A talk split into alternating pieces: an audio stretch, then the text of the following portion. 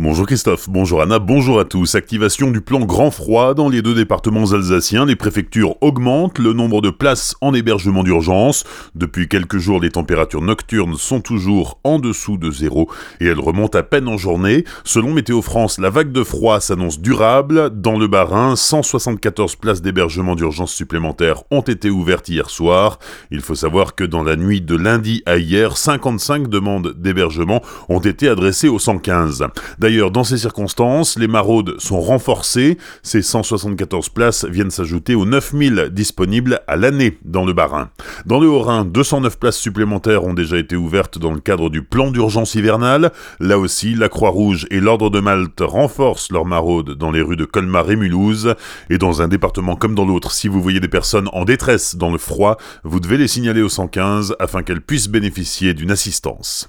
À Münster, les associations se mobilisent contre l'expulsion d'une famille albanaise, un couple avec trois enfants, un garçon de 9 ans et des jumelles de 12 ans. Pendant un an, ils ont été hébergés au centre d'accueil pour demandeurs d'asile de Münster. Fin 2017, leur demande de droit d'asile a été rejetée. Aidée par les associations de la vallée, la famille attendait de pouvoir renouveler sa demande. Pendant ce temps, les enfants étaient scolarisés à Münster. Le préfet du Haut-Rhin a ordonné leur expulsion. La famille devrait monter dans l'avion vendredi. Les associations espèrent rencontrer le préfet aujourd'hui et lui demander de revenir sur sa décision, sans quoi elles manifesteront demain devant la préfecture. Les deux ados blessés par des tirs de flashball lors des manifestations du 12 janvier à Strasbourg n'étaient pas des manifestants. L'un d'eux a eu la mâchoire fracturée, l'autre a été blessé à la jambe. Leurs parents ont porté plainte pour blessures involontaires, assurant que leur garçon n'était pas dans le cortège des manifestants gilets jaunes. Le parquet de Strasbourg a ouvert une enquête préliminaire. La mère d'un des adolescents a fourni aux enquêteurs une vidéo qui montre bien que son fils et l'autre adolescent ont bien assisté aux échauffourées, mais de loin et sans jamais y être mêlés, ils étaient venus faire les soldes.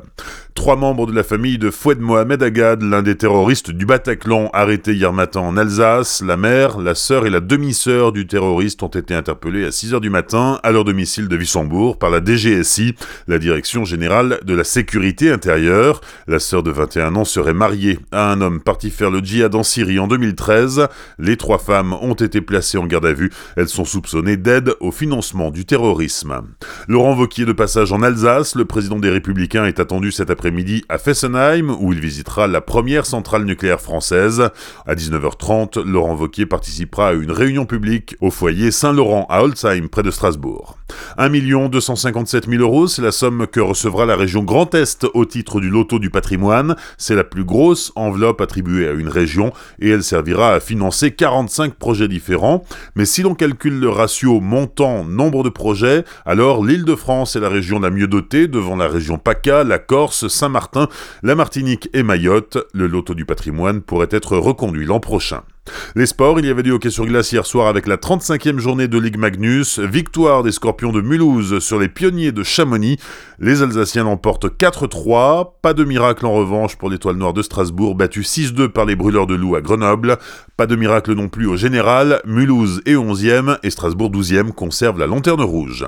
Enfin, en Ligue des champions de basket, la SIG a été battue de 13 points par les Grecs du Prometheas Patras hier soir, score final 77 à 64. Bonne matinée et belle journée sur Azure FM, voici la météo.